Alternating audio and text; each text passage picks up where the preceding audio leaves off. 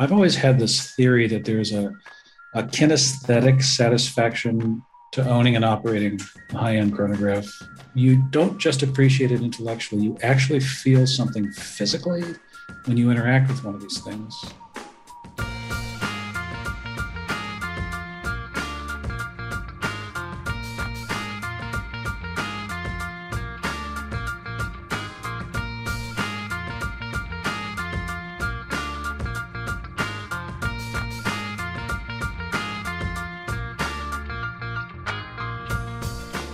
Hey, everybody, I'm your host, Stephen Pulvirent, and this is Hodinkee Radio. This week, we're doing a mini Lange Palooza. Uh, we've got a two segment episode here for you about all things A. Lange und Söhne. So, up first, I actually got to sit down and do a virtual interview with Mr. Wilhelm Schmid, the CEO of Lange. Wilhelm is one of my favorite executive interviews in all of watchmaking. You get honest, no BS, insightful answers. He loves watchmaking, he loves the brand, and I always learn something from him. So we sit down to talk about the new Cabaret Tourbillon Handwerkskunst, the other new novelties, what Lange's been doing during the pandemic, and a whole lot more. Make sure you listen to the whole interview. Wilhelm gives a few sneak peeks at what might be coming from Lange over the next couple of months. After that, Ben, Jack, and Logan have a conversation about what it's like to actually own and wear a watch from A. Lange und Söhne. I, these are such complicated, interesting, detail oriented watches. And they're watches that it's hard to understand just from pictures on the internet or a few Instagram posts. So these three guys have varying levels of experience collecting, wearing, reviewing Langes, and they offer some insights into what it's actually like to wear and own these pieces for a sustained period of time. So if you love Lange, if you want to know about the latest pieces or what it's like in the long run, this is an episode for you. So with that in mind, it's Lange Palooza. Let's do this.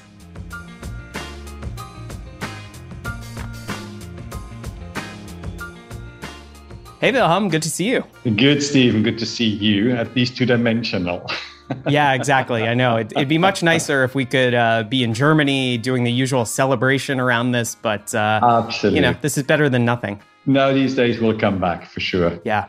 Well, I'm gonna get right into it. There's there's some pretty exciting news from Lange, and it's it's really nice to be able to have you on the show to kind of talk to us about it. So the big news this week is is the new Cabaret Tourbillon Handwerkskunst. Yes. The return of the cabaret for longtime Lange fans. That's a big deal. Can you maybe, before we get into this watch, just give me some background on the cabaret for people who are new to Lange and may not even know what this watch is? Yeah, look, there's in the very beginning there were four watches. One was called the Arcade, which you know was kind of a a shape, a case design, which uh, should remind people on certain windows or window shapes of the castle of Dresden.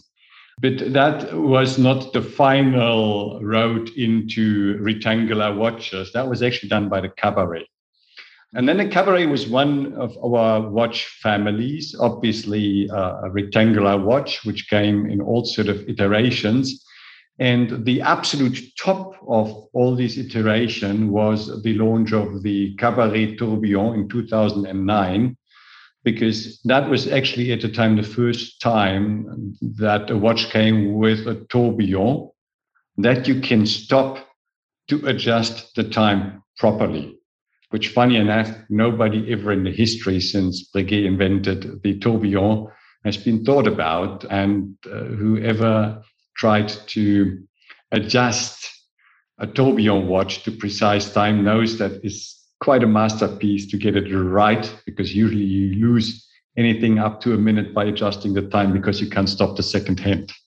And this watch you could. Then, you know, it was a pure capacity decision to stop the line of the cabaret you know that's usually our biggest restriction. We have so many watchmaker that can work so many hours and that will give so many watches output a year. And then we eventually realize that if you become too diverse you further impact efficiency and that's why we stopped producing the cabaret. And the only exception is the cabaret uh, tourbillon handwerkskunst. You know those that are familiar with the concept know that you know once in a while we come up with a watch in that line where we do everything we know if we talk about decoration and make our life incredibly difficult by giving it ankles that hardly can be polished and we manage to polish it or where we use enamel techniques that we usually don't apply. And Stephen, quite frankly, on purpose, the number of watches we produce is always pretty low because the amount of labor that goes into each and any of these watches is absurd. Specifically, if you take usually your best resources to work on it. Yeah. And so, I mean, with that in mind, there's there's only 30 of these being produced. It's the first time we've seen a cabaret in years. It's super limited at 30 pieces. And like you said, it's really kind of the best of what Lange can be. I, I wonder, can you walk us through a couple of the the kind of like features of this watch or the little flourishes of this watch that you think make it so special and really show off what Lange can do? Absolutely. You know, there are first the the in-house made enamel dials. And if you know, there's probably nothing worse to do in enamel than a watch with a tourbillon cut because you know you very suddenly have tiny little bridges that you have to fill with enamel, with basically glass. And, you know, the, the slightest friction anywhere means, and you don't have a dial anymore. Yeah. So, and people underestimate um, how easy that stuff is breaking, specifically if you create what you shouldn't create on enamel dials, you know, tiny little uh, areas that you have to fill. And to make it even more complicated, the inner square is actually first engraved with a very specific engraving. And then we fill with a translucent enamel that inner square. So you have different shades of gray in this case. And you can see the engraving through the enamel. So the enamel. So that's that makes it even more difficult. And if you turn the watch around, you will see the same sort of, I would call it Art Nouveau, very geographic engraving, where you typically see our floral engraving on the balance cock. Every decoration of that watch is different to the normal decoration. Everything is made to make the decorator's life incredibly difficult. and everything is made to make the watchmaker, the poor man or woman that has to assemble the watch, even more difficult because a tiny little scratch is very unforgivable on these sort of watches. Yeah. So that's why I say, you know, everything is done to show what is possible, but probably not um, on a larger number of watches, not even for us. Yeah, one, one of the things I love about this watch, and and even going back to those early arcade watches, is the the fact that you're always using shaped movements. Like these are never round movements or even square movements plonked into into a different shaped case. And in this one, you have this sort of lozenge shaped movement with the frosting on yeah. the on the three quarter plate, and even to see a three quarter plate on a rectangular movement is really surprising. It's not something that people are used to seeing. No, it's it's and again, you know, it is like always the DNA, and and you know, wherever we can use a three quarter plate, even we call it differently on a on a rectangular watch. Wherever we can do that, we try to do it. But again, that, that's why the watch is so clear. And to be honest, Mr. Blümlein statement was, you know, if you want to show clearly that you do your own movements, and now we talk about the 90s where we still had to prove that, you have to come up with something which you can't buy from the market. And you could not buy a rectangular mar- uh, uh, movements from the market. Yeah. So that was clearly a statement to see, to say, we do our own movements. Yeah. It's really beautiful. And I think to me, the most interesting thing is that it it looks like a Lange movement, just with a slight twist. Yes. Like it doesn't feel like it's something that comes out of left field, which yeah. which I really like. And you know, having talked to to Jack and Ben about this, I know they're uh, they're big fans as well. Uh, you have to see the watch in the flesh, to be honest. It's again, I believe the mm. most difficult thing with the Handwerkskunst in general is that even we use the best photographers, they're usually unable to really produce photos that give justice to the real beauty of the watch. You know, there's only one way you have to look at it, and that is you have to put it into your hand and around your wrist because th- that is really unveiling the total beauty. Um, yeah. And you know, the finer the subtle differences are, the more important is that last step, and that's why I believe it's so high time that we get back to some normal life. Because with all digital content, this last experience is a very physical one. Yeah. No, no, I know, and it's it's I mean, typically, historically, for people who may not know, when the Handwerkskunst watches are released, there's usually a big press and collector event, either in Germany or Italy or New York or somewhere, and yes. we all get to get together, and it's it's a big unveiling, and it's it's why I was honestly so so shocked and, and surprised when I saw that this was being released this way. And I mean, it's it's a necessity right now, but it's you know these are normally watches that uh, there's quite a bit of fanfare around because they take they take what years to develop no absolutely and uh, rest assured we will send watches around the world to non-sellable watches of course uh, so to, sure. to have it for photo shoots and all that and I know already quite a few collectors are waiting for it because the rumor is out somehow, like always. And probably yeah. when people can't meet personally, rumors even travel quicker than before. I think so. the rumor is out, and I know that a few collectors already raise their hand and say, regardless what it is, I want one. And um, yeah, well, now work on it. That's the best part of the corona crisis and how we dealt with it. We learned a lot about capacity that we had in house that we did not explore to the full extent before. Yeah. And for sure, some decorations that you will see on that watch, the, the, the, the art to deal with engraving and enameling, these are typical things that where you need a bit of time, which we had, of course, during uh, the first couple of months of last year. Yeah. I, I wonder, you know, obviously we'll set this one aside since it's brand new, but of the other Handwerkskunst models, do you, do you have a personal favorite from the previous editions? Funny enough, I do have, and I tell you why. Um, I loved the Zeitwerk Handwerkskunst mm. because it it has one thing that I thought is brilliant, which turned out to be an absolute nightmare. And that's why, probably, with the exception of the grand complication, we'll never do it again that golden Glashütter escapement, you know, where we replace the normal material by gold. Yeah. And it's a nightmare uh, to adjust.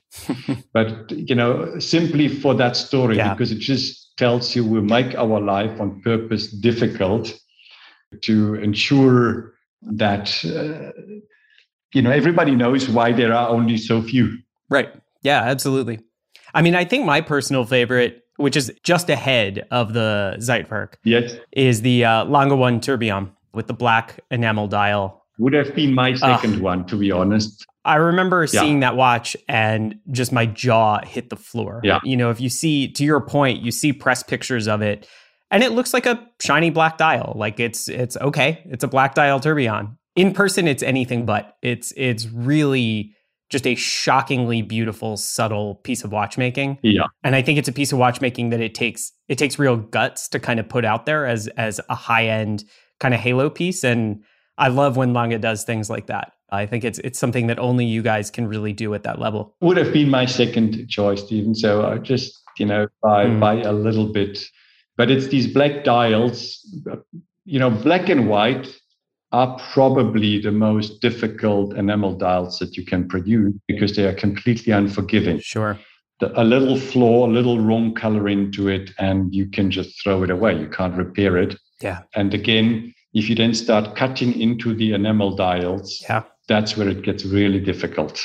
Uh, and, and and and that's why we do it probably yeah, exactly if it was easy it wouldn't be any fun right we at least wouldn't call it Handwerkskunst. right, exactly.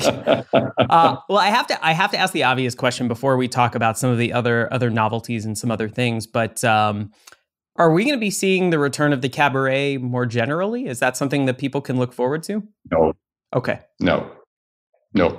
I never say never and forever, but you know, it's it's uh, we're so busy by just fulfilling the promises that we already gave, that we do not want to complicate our life even further. by launching a seventh watch family. Sure. Uh, at the moment, it really doesn't matter which family we talk about. We are running behind demand yeah. like you have no idea. So there is actually no room. I don't have capacity for another watch family. Yeah. That makes that makes sense. And speaking of those other watch families, I mean, we the the Handwerkskunst is is obviously the kind of star of this week, but yeah, there there are two other, I guess, three other technically new releases. There's a Lange-Matic Perpetual, which is a limited edition anniversary piece in two different colors, you know, red gold or white gold uh, with a blue dial. And then there's the Saxonia Thin in pink gold with that blue gold flux kind of aventurine style dial. And both of these watches, the the Lange-Matic Perpetual and then the the Saxonia Thin, are you know they're real Lange classics. Like these are tried and true Lange watches, and I wonder how you think about evolving those pieces, bringing new things to the table while still yeah. kind of respecting the things about these watches that everybody loves. Yeah. Well, specifically the Lange-Matic. I mean, it's not 20 years. There aren't that many watches on the market which basically in dimension and and and and formal layout unchanged. Yeah. So we just use different case materials and different colors.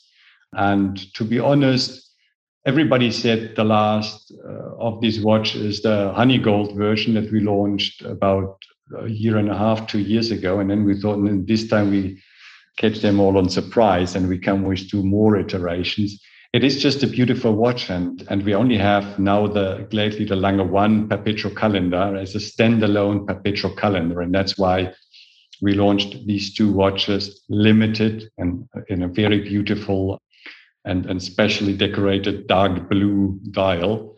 Just you know to show what we can do just by changing uh, a dial in a case material yeah, and I mean the the dark blue on these is it's an even blue yeah. color, let's say, whereas the Saxonia thin has this really sparkly, vivid gold flux. Yeah, that's that's become an interesting material for for Lange. This is now what the second or third time you've you've used it. Absolutely. And I admit I was not a big fan in the beginning. It was one of these moments oh. where I was overruled by Tony de Haas and Tino Bobe. and they were right and I was wrong. I openly admit that. It is just an unbelievable watch that you can't put a gender to it. For sure, it's probably, and I think I quote somebody you know, uh, if I say it's the ultimate tuxedo watch.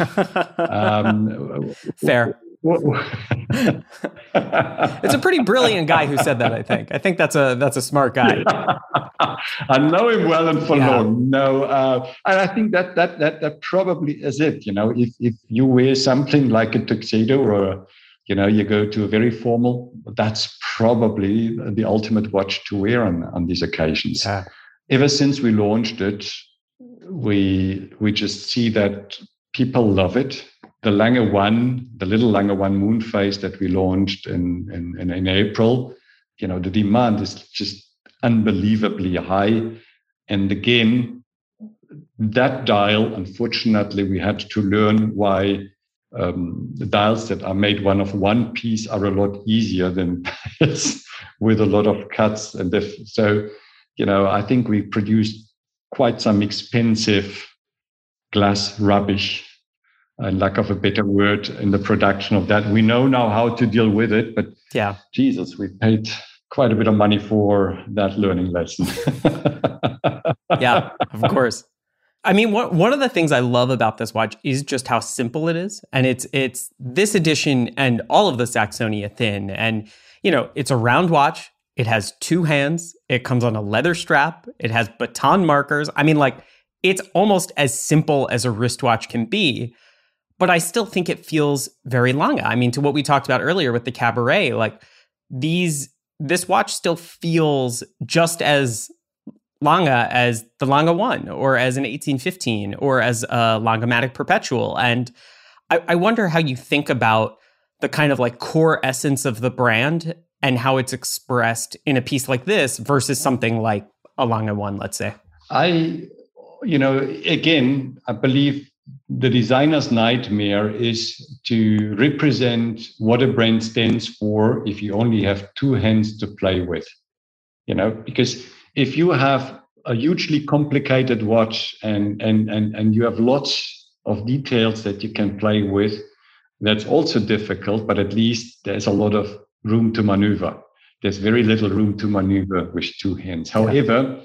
you will recognize when we change the size of the case, we don't use the same hands, we don't use the same indices. Everything is changing accordingly. And that's what people see and recognize. And that's why, whether it's 37 or 40 millimeter, this watch always looks like it has to be an and Söhne because these little design details are acknowledged and executed. I'll never forget as we launched the uh, datograph up and down in 2012. And Tony said to me, we have to increase the outsize date by 4% because the uh, case dimension have been increased by 4%.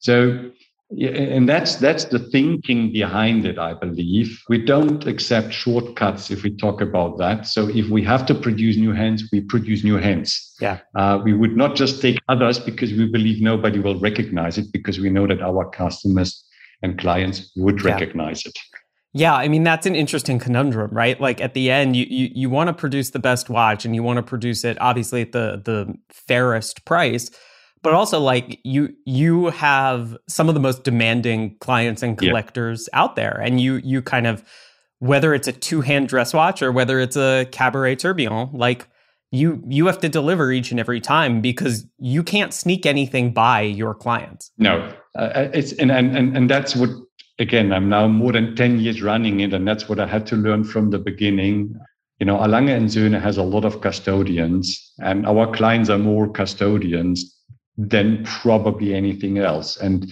if they would see that we do shortcuts, uh, make our life too easy, become too complacent, they're also quite vocal. So we would know. Yeah. definitely definitely would. Uh, I, I can't imagine you wouldn't. We've kind of touched on it a little bit here and there but obviously the last 18 months have been difficult for everyone in in varying degrees and in varying ways but I wonder what you think you've learned personally, and then what you know maybe Lange as a as a brand and as a team has learned over the last eighteen months. Has has any have any good lessons come out of this for you, and anything that maybe you can take take forward to to run a better business, make better watches, you know, have happier clients, all of those things. We learned what we do not want to change, and we are also accepted where we have to adapt and change. Okay if, if, if, if I can put it as simple as this, that doesn't sound a lot, but for a very conservative company as we are, that's a huge milestone. Yeah. And we decided that the way we, we design our watches, we build our watches from double assembly to, you know, the subtle differences. This is something that we do not want to change. We do not want to change that all watches are built, designed, produced by hands and, and real human beings and not robotics, we decided that even we could go down the road of um, materials that can make our life a little easier, that we don't, because that's not why people buy us, want us, and like us. So that whole field we identified as we do not change. As a matter of fact, you know, you remember the, the dial of the Tourbograph Pour le Mérite, the honey gold. Yeah and and we learned how to produce these dials because there was the supply chain was broken the, the, the usual manufacturer were closed so we had to do it ourselves so we used that time to learn a lot on the other hand we had to say goodbye to stay too close to our customers because the last 18 months just didn't allow that yeah so how do you create proximity without events without physical touch points in in boutiques ids so we went a lot more digital than I would have thought so. And gladly, not only have we changed, but also our clients have changed. Mm. And they're pretty aware of we can't meet personally. So that's the next best thing. But Stephen, I'm so curious to see whether that last meter is not coming back once we can meet all in person again. And I, I, I, I think a lot is going to stay, but I can't believe that that last magic moment where here is my hard earned money and you get that watch that object of desire and you touch it and you feel the weight and you put it around your wrist and you see how it suits you as a person. I can't believe that yeah. this is gone forever. I have to hope that it's coming back. Yeah. I mean, I think when it's safe to do so again, I think people will be very excited to do that. And I think especially for a high touch, high personalization kind of brand like Lange, like yes. it only makes sense. And I think it's something that you all clearly have valued for a long time. And so I I I think for some brands it might not come back. I I would agree with you. I think it would be shocking to me if if for you and your team that didn't didn't come back. We will work on everything. I'm sure, as I said, all these digital steps that we implemented, they are here to stay. You know, that's just another facet that that we will have to to work with in a typical uh, Lange way.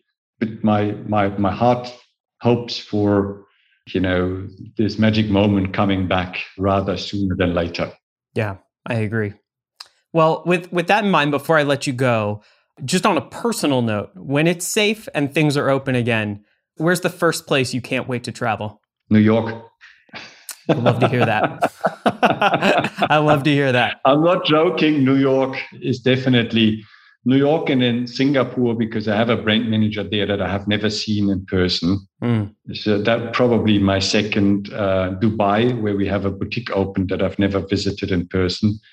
I will not I promised myself to not travel again as much as I did before uh, that crisis hit us. Yeah. And, I, and, and I swear to God, I learned to appreciate to stay in my own bed. I've never had that privilege before. Um, yeah. And I will not.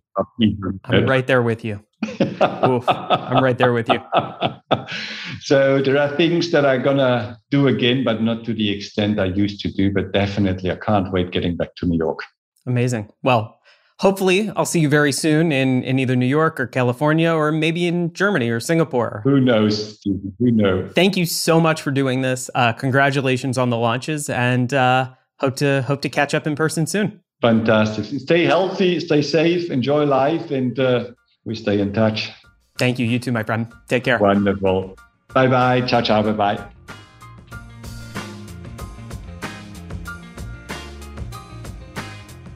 Up next, Jack, Ben, and Logan talk about what it's like to actually own and wear a Lange.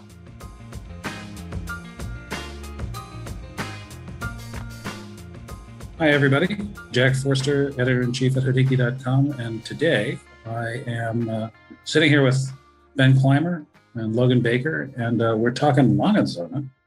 And uh, what we are going to talk about, I think, is uh, how we first encountered the brand. And I think for each of us, it uh, holds a really, really special place in our heart and for very, very personal reasons.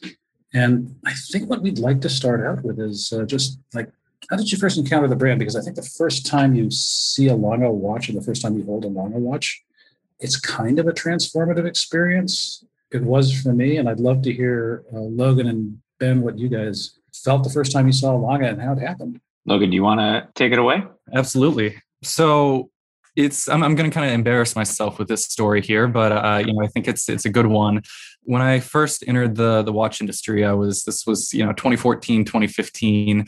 I was uh, 19 years old, and um, you know I didn't really know a thing about watches. I was you know kind of excited to enter the world of journalism and media. I was a student at NYU, and I ended up at a watch publication that is no longer really around. And I remember in those early days of kind of going through press releases and everything, uh, a lot of the brands started to uh, kind of blend in together. But there were certain ones that, uh, you know, the names were different that just kind of stuck out to me.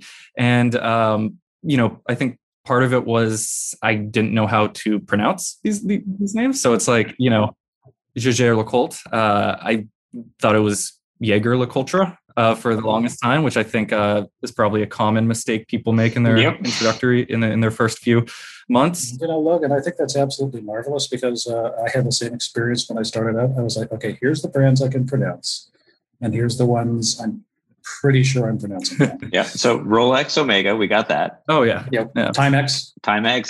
Tag Heuer. Tag Heuer. Is that how you say that? Higher. Hublot, right? Hublot. Yeah, Hublot, exactly, Hublot. yeah, but there were there were tough ones like Jaquet Droz uh, and then Long and Söhne, which, you know, it kind of it's it's a longer name than than most watch brands and you know i, I was a 19 year old kid from uh, houston texas you know never been to germany i have no idea what Söhne means, but it, it kind of sits there and it kind of lingered in my head for a little bit. And uh, I remember just kind of bookmarking it. And and uh, even though I didn't really, you know, I didn't know what made the brand special, it just had that kind of air to it where I wanted to revisit it and kind of spend more time learning what made it what it was. And you know, six, seven years later, I'm I'm still learning, but like I, I've learned, I've, I've figured out what makes the brand uh, so special. And um, I, I, can't remember my first time going hands on with a watch, but you know, I, I definitely cherish every moment that I, I can spend with one. I think that answers the question. Cool. Yeah, my first experience, really real experience with the brand, was at an Antiquorum auction house in probably 2009 or so. Um, I was there with uh, somebody named William Massena, who I think some of you guys have met. Never heard the name. And uh, and you know, it was one of those things where like back then Lange was even more of a cult thing than it is now. And it's still a cult brand. And I think we all love it that way. But back then, I mean, it was really, really under the radar. Uh, watches in general were, were really under the radar, certainly like, you know, real high end watchmaking.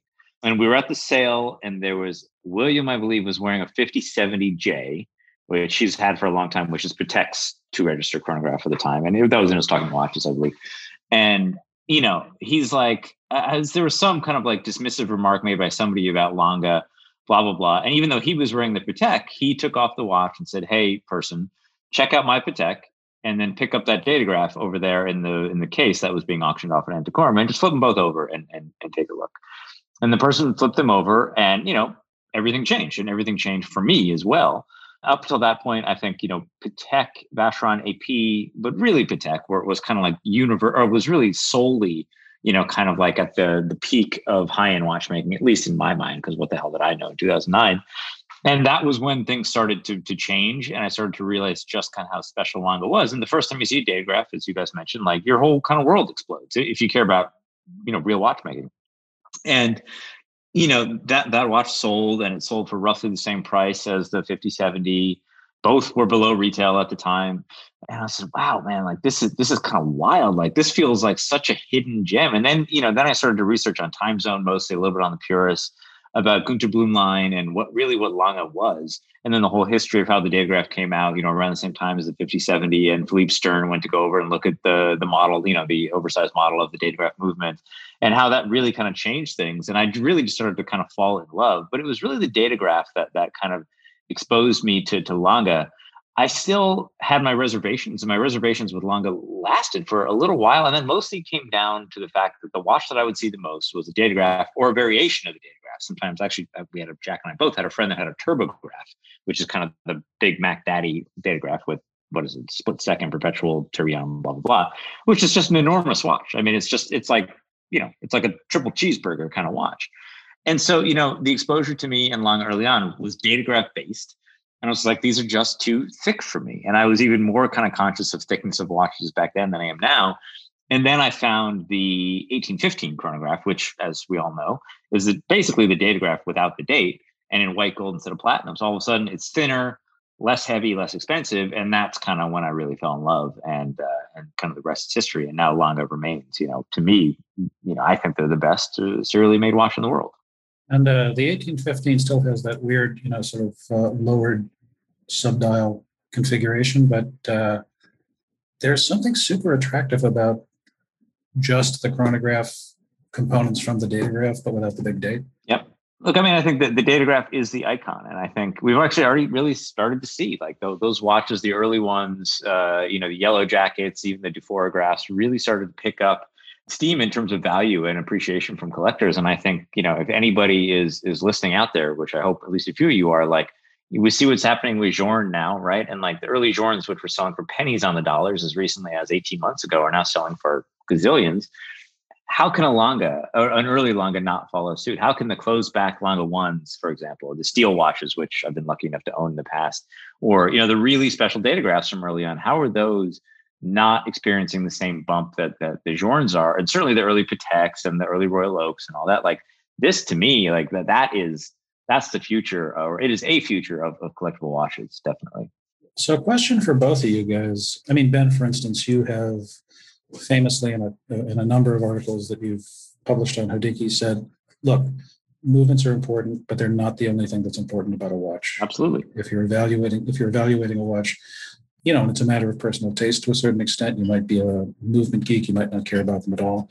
But uh, what is it about looking at the movement of and, and, and, you know, I think the three of us have all had that moment where we that we remember, where we look at a datograph movement for the first time and we're like, "Holy smokes!" Yeah, you know. Yeah. If you ever want to convince somebody that watches are special, that mechanical watchmaking is a special field, the best way to do it is show them a datograph. You know, I mean, much more so than really any Patek, any almost even any other Lange.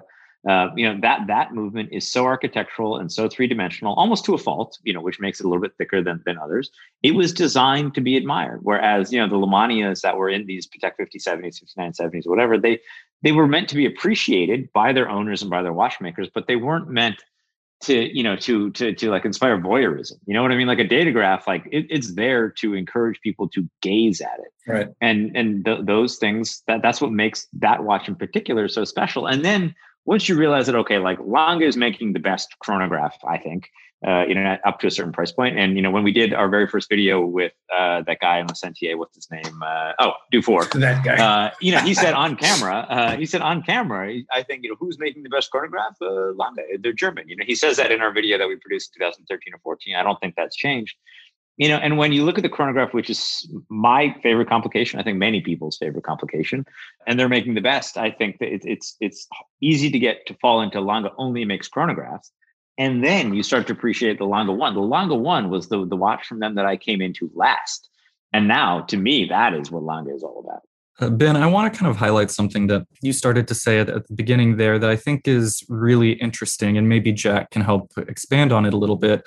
But back in you know the the late 90s, early 2000s, mid 2000s, there were some doubts about Lange as from from serious collectors. Not doubts about the quality, but doubts might not be the the right word, but it wasn't appreciated to the same degree as say your Pateks or your Vacherons because uh, it was the new kid on the block because they were doing things a little differently because the the approach to finishing was different than your traditional kind of Swiss, um, you know, very Geneva centered watchmaking and sure. and the the aesthetics the dials the cases it was all slightly different and i don't know I'm, I'm curious if maybe you guys think that's accurate or maybe you could expand on that kind of early feeling and, and how that sentiment has changed over time yeah i mean i'll, I'll let jack kind of really go into it because he was probably a little bit more aware of it than i was just because i don't know if you know this but jack is older than i am so he, he's he's and far wiser uh, i mean look it, it's the same thing when you look at like a, a, a german car let's say a porsche you know which is amazing and then you look at a, a Ferrari, like two different ways to make a sports car. Both of them are wonderful. One of them is far more romantic. You could argue far more beautiful in the traditional sense than than the other. And it's usually, you know, the Italian versus the German. And similarly, you know, you have Swiss Genevan watchmaking, which is really romantic, you know, very, very conservative ultimately. And then you have German watchmaking, which is just different. And I think that that is what makes them special. I think, you know, Lange could certainly make a, a 5170 as, as well as Patek, but they, they want to be different. But, you know, Jack, I, I defer to you as, as the gentleman who was around in those days. Oh, gosh. I mean, uh, the datograph was a game changer. I remember before Günter Blümlein passed away, people, so this is, uh, you know, to your point, Ben, people asked him, are you, are you going after Patek Philippe? Are you trying, you know, this was a, an explicit question a lot of watch journalists asked uh, Mr. Blümlein, and he said, you know, I, I like to think of uh, and Patek as two strong knights on good horses who are competing for the favors of the same princess. And uh, I can't imagine anyone saying something like that today. But it actually didn't feel like a disingenuous thing to say in like the late 1990s. And I think that it's still, I mean, cheesy sort of way, I think it's still a fair comparison. You know, the datograph for a lot of us, it just it came out of nowhere. Nobody was expecting it. Nobody was expecting this absolutely flawlessly, beautifully designed, wonderfully finished, classic, you know, lateral clutch, column wheel controlled chronograph to come out of Glashütte to come from, you know, we all had high expectations of Lange und Söhne at that point, but that was that was that was really a game changer. It was uh, it was shots fired. You know what it reminds me of? You know, to bring back another sort of blast from the past. I don't suppose you guys remember when the Russians introduced the MiG 25 Foxbat, but it was kind of so. The Foxbat was the uh, the Russian Air Force's response to the SR 71 Blackbird, and uh, nobody was expecting it. It was a fighter that uh, appeared in the skies in the 1980s that was traveling at you know Mach 3 and like nothing could catch it and no one saw it coming. And it changed the way that aircraft design, military aircraft design, evolved permanently and is still affecting the way military aircraft are designed today. And I feel like the um, well, first of all, I feel like I've uh, reached for a metaphor that Cole Pennington and nobody else is going to uh, relate to. Shout out to Cole Pennington, Chili P in the house. nice man. Uh, but it was kind of the same thing. Like you, you, every once in a while, something happens that really is a paradigm changer, and I, that, to me, that's what the Datograph was. And the first time that I actually had a chance to see one in person, and I was lucky enough to wear one for a couple of years on loan from Lange und Söhne, I, I just never got tired of looking at it. And it never looked like anything else. It never felt like anything else. And it never stopped feeling special. Yeah. And I think, you know, we've talked about this a lot, but it, it kind of bears repeating here that like pre Datograph, there was really no such thing as an in house high end movement, right? Like e Bausch's were, were, were taken and they were modified to be high end from Lemania, from you know whoever FPGA, mm-hmm. Valjoux. and then the Datograph comes around, and now all of a sudden, I mean, I can't. I think within the past two weeks, I think Cole or somebody said, you know, I can't believe it took AP to make their own in-house chronograph this long. Go back 25 years, nobody had an in-house chronograph, and nobody cared. Right, and nobody cared. And then Lange said, wait a minute, like we're going to do this not because everybody else is doing it, because we believe in quality of, of this this this kind of uh, this greatness and now everyone has to have it. They they literally changed the stakes by which watchmaking are, are, are measured, and like the goalpost moved the day that the Datograph came out for Patek, even for Vacheron, for AP, for for everybody. Yeah, I, I, always sort of felt like there were a, a, few boardrooms in Switzerland when the Datograph came out uh, that were not Lange und Söhne uh, boardrooms where people were sitting down and saying, "Okay, what are we going to do about this?" Yeah, no, no question. I mean, I'm I'm sure there were several of those conversations, and even to this day, you know, if you look at what Lange does with their Saxonia stuff and the Slim stuff, you know, the things that's like, let's say, like twenty two thousand dollars and below, of which there are a few. That the quality in those watches is extraordinary, and I think up until very recently, basically up until the, this latest year's release from Patek, it really blew the Calatrava out of the water. And th- this isn't me criticizing Patek. I love Patek it's just the, it's just the truth. Yeah. You know, if you looked at the entry level watch from both those brands side by side from a watchmaking perspective, they were not comparable, like objectively not comparable. It wasn't fair to Patek, honestly. Uh, now, with the new movement and what Patek has done this year, it's it's a little bit more of a level playing field. But Lange has always been this way. They've always gone above and beyond. Yeah, I'm actually a, a, little bit of a digression, but I really do hope we can get some more communication from from, uh, from Patek about that movement because it looks super, super interesting. It's beautiful. And I want to turn it over to Logan a little bit now. Um, ben and I have both got a lot of history with the Datograph with the 1815, uh, but you just did a week on the wrist with the 1815 Rattrapant. Uh, the first, and, and this is like an extremely special watch for anyone who's interested in fine watchmaking and also for anyone who's interested in Lange und Söhne because this is the first time they've ever done a watch that is just a Rattrapant without any other complications. Yeah, 100%. I mean, that was a really fun piece to uh, work on and write. And it was the first time that I had kind of spent an extended period with a Lange watch, you know, kind of day after day instead of seeing a number of watches during a press appointment or in the office or something like that.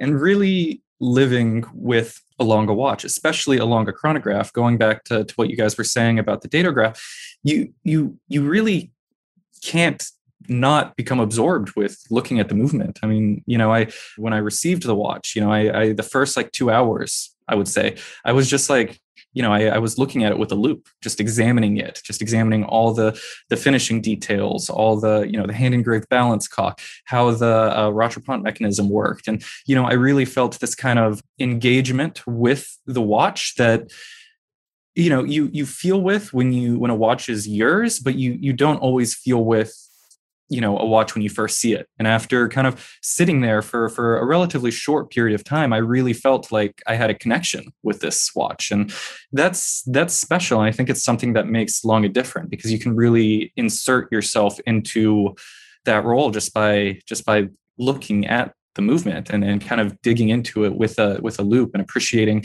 how everything kind of works together in harmony. Because so often things are hidden behind you know maybe a, a rotor or a um, plate or bridges. And you know here everything is on display. And, and like ben said it's almost kind of voyeuristic because you're you're able to really kind of feel what makes this watch run you know as, as you wind it as you kind of exist with it. Like that's that's that's special. And that's as much as we can romanticize and you know love every single watch. Like that's just something you don't get with a you know uh $500 tool watch with a closed case back. You know that can be the watch you wear every day and you love and you adore. And you know i'm never going to take that away from anybody but it's it's a really different experience to kind of almost take yourself out of where you are and then, then put yourself inside the the watch. And I, I think Lange kind of gives you that platform to dive in more so than than other brands. And that's one thing that I really started to uh, appreciate. But uh, another thing is this was also my first time kind of spending an extended period with a Rattrapant chronograph. And you know like I've mm, they're fun aren't they? They're very fun. They're actually a lot of fun. It's really cool. They really and are. um you know i what i kind of discovered one i really dove off the deep end in uh, digging into how split seconds mechanisms work how um, they really differ from another and something i'm kind of working on the background which i teased in my week on the wrist is uh, deeper dive into split seconds mechanisms at uh, Lange & Söhne which uh, i think my deadline is at the end of this month so stay tuned for that. But you know i was able to talk with uh, Tony de Haas who um, shoot uh, is the technical product director at Lange & Söhne. We actually just kind of call him that guy. Yeah, he, he, we just call him the movement guy. He's the He's the movement guy guy, you know, uh, which Yeah. is a pretty pretty awesome title. He's also been with the company forever. Yeah, he's he's that guy. That's a pretty special title when it comes to Lange & Söhne. And I was able to speak with him, and he really kind of helped to guide me into what makes the 1815 Rattrapant different. You know, it, it doesn't have an isolating mechanism like uh, you would see uh, among, you know, some other high-end Rattrapant chronographs, you know, today. And I'll go into kind of the reasons why that wasn't there in the story that I'm working on. Uh, something else that I found that was interesting is, is it doesn't have the spring levers that would normally cause the Rattrapant clamps to snap down on the split seconds wheel. Instead, it has kind of a spring driven pivot underneath a bridge that causes the clamps to snap down, which is really interesting and, and different than what you would typically see just to kind of finish there, I think what makes Rattrapants different is compared to a, a tourbillon where things are so kinetic and visual. You know, a, a Rattrapant is really tactile in, in, in a way that is unlike any other complication. And you're really kind of owning time in a way. You know you're you're stopping and starting and uh, resetting and kind of taking ownership of this this interval of time that even with a normal chronograph you don't really have. And that's that's a really unique experience.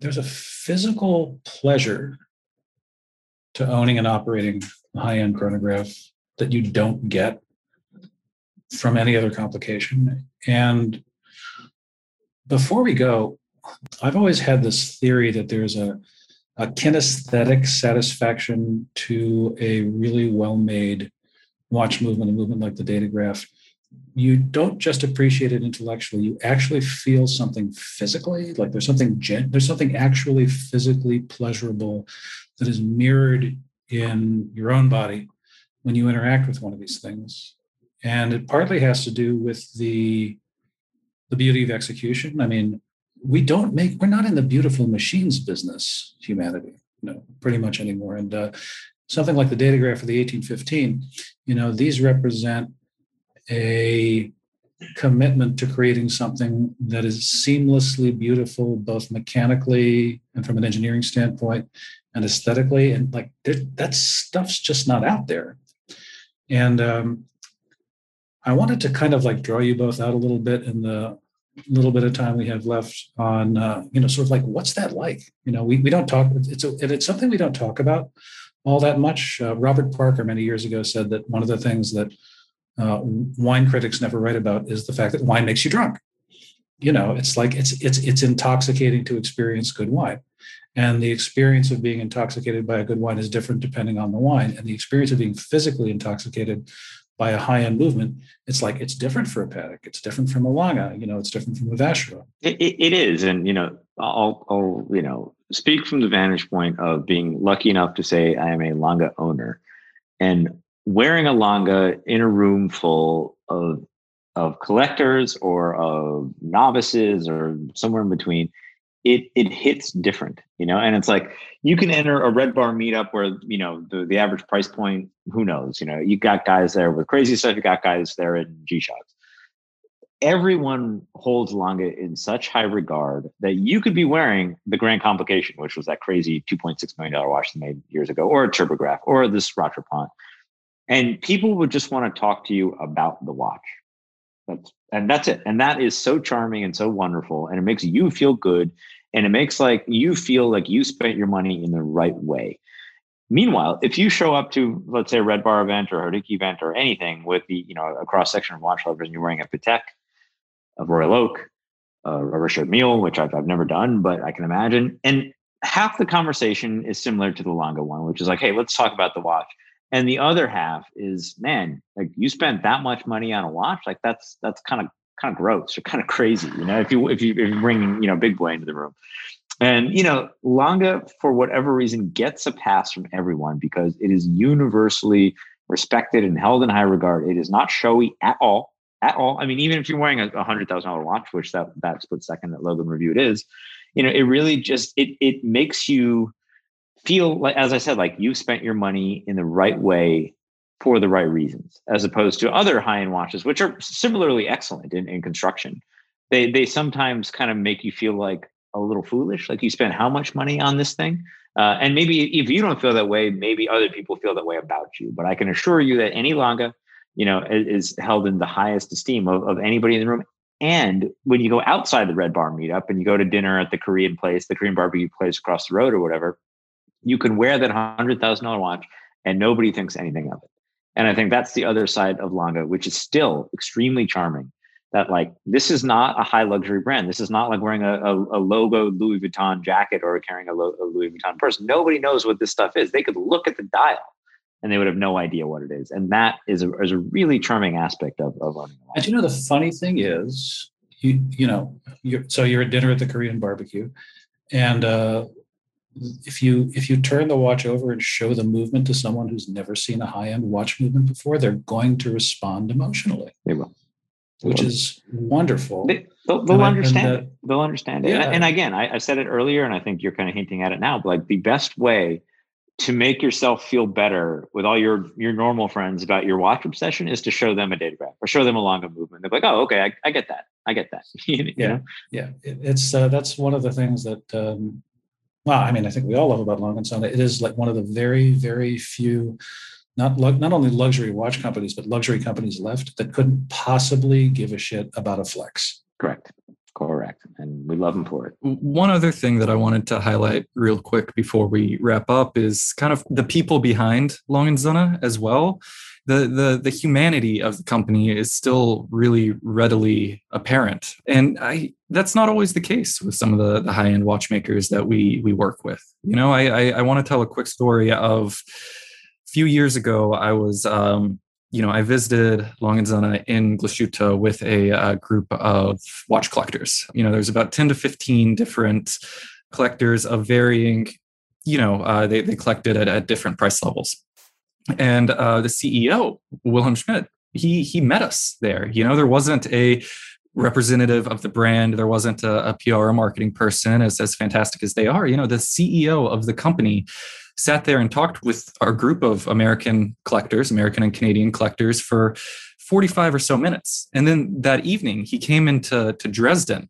and he he sat there and had dinner with us for for 3 hours. And this is a group of, you know, no one bought a Lange that trip. Like there wasn't an expectation that he was entertaining clients that were going to drop six figures. He he was there because he was representing the brand. He was answering people's questions. He was really creating this this identity that those collectors are going to carry with them that i mean i'm going to carry with myself and that's a really really wonderful thing it's it's warm and inviting and these these beautiful machines you know don't have to be that way. It's the people that make them like that. And and that's that's really special. And i think part of that is you know, Walter Lange was there when the brand was resurrected, when it came back, and and he kind of helped add that that layer of humanity to it. You know he he went through losing his family company for 40 50 years. And uh, when he was able to bring it back you know he wanted the Lange name to to remain there. And 30 years 20 year 25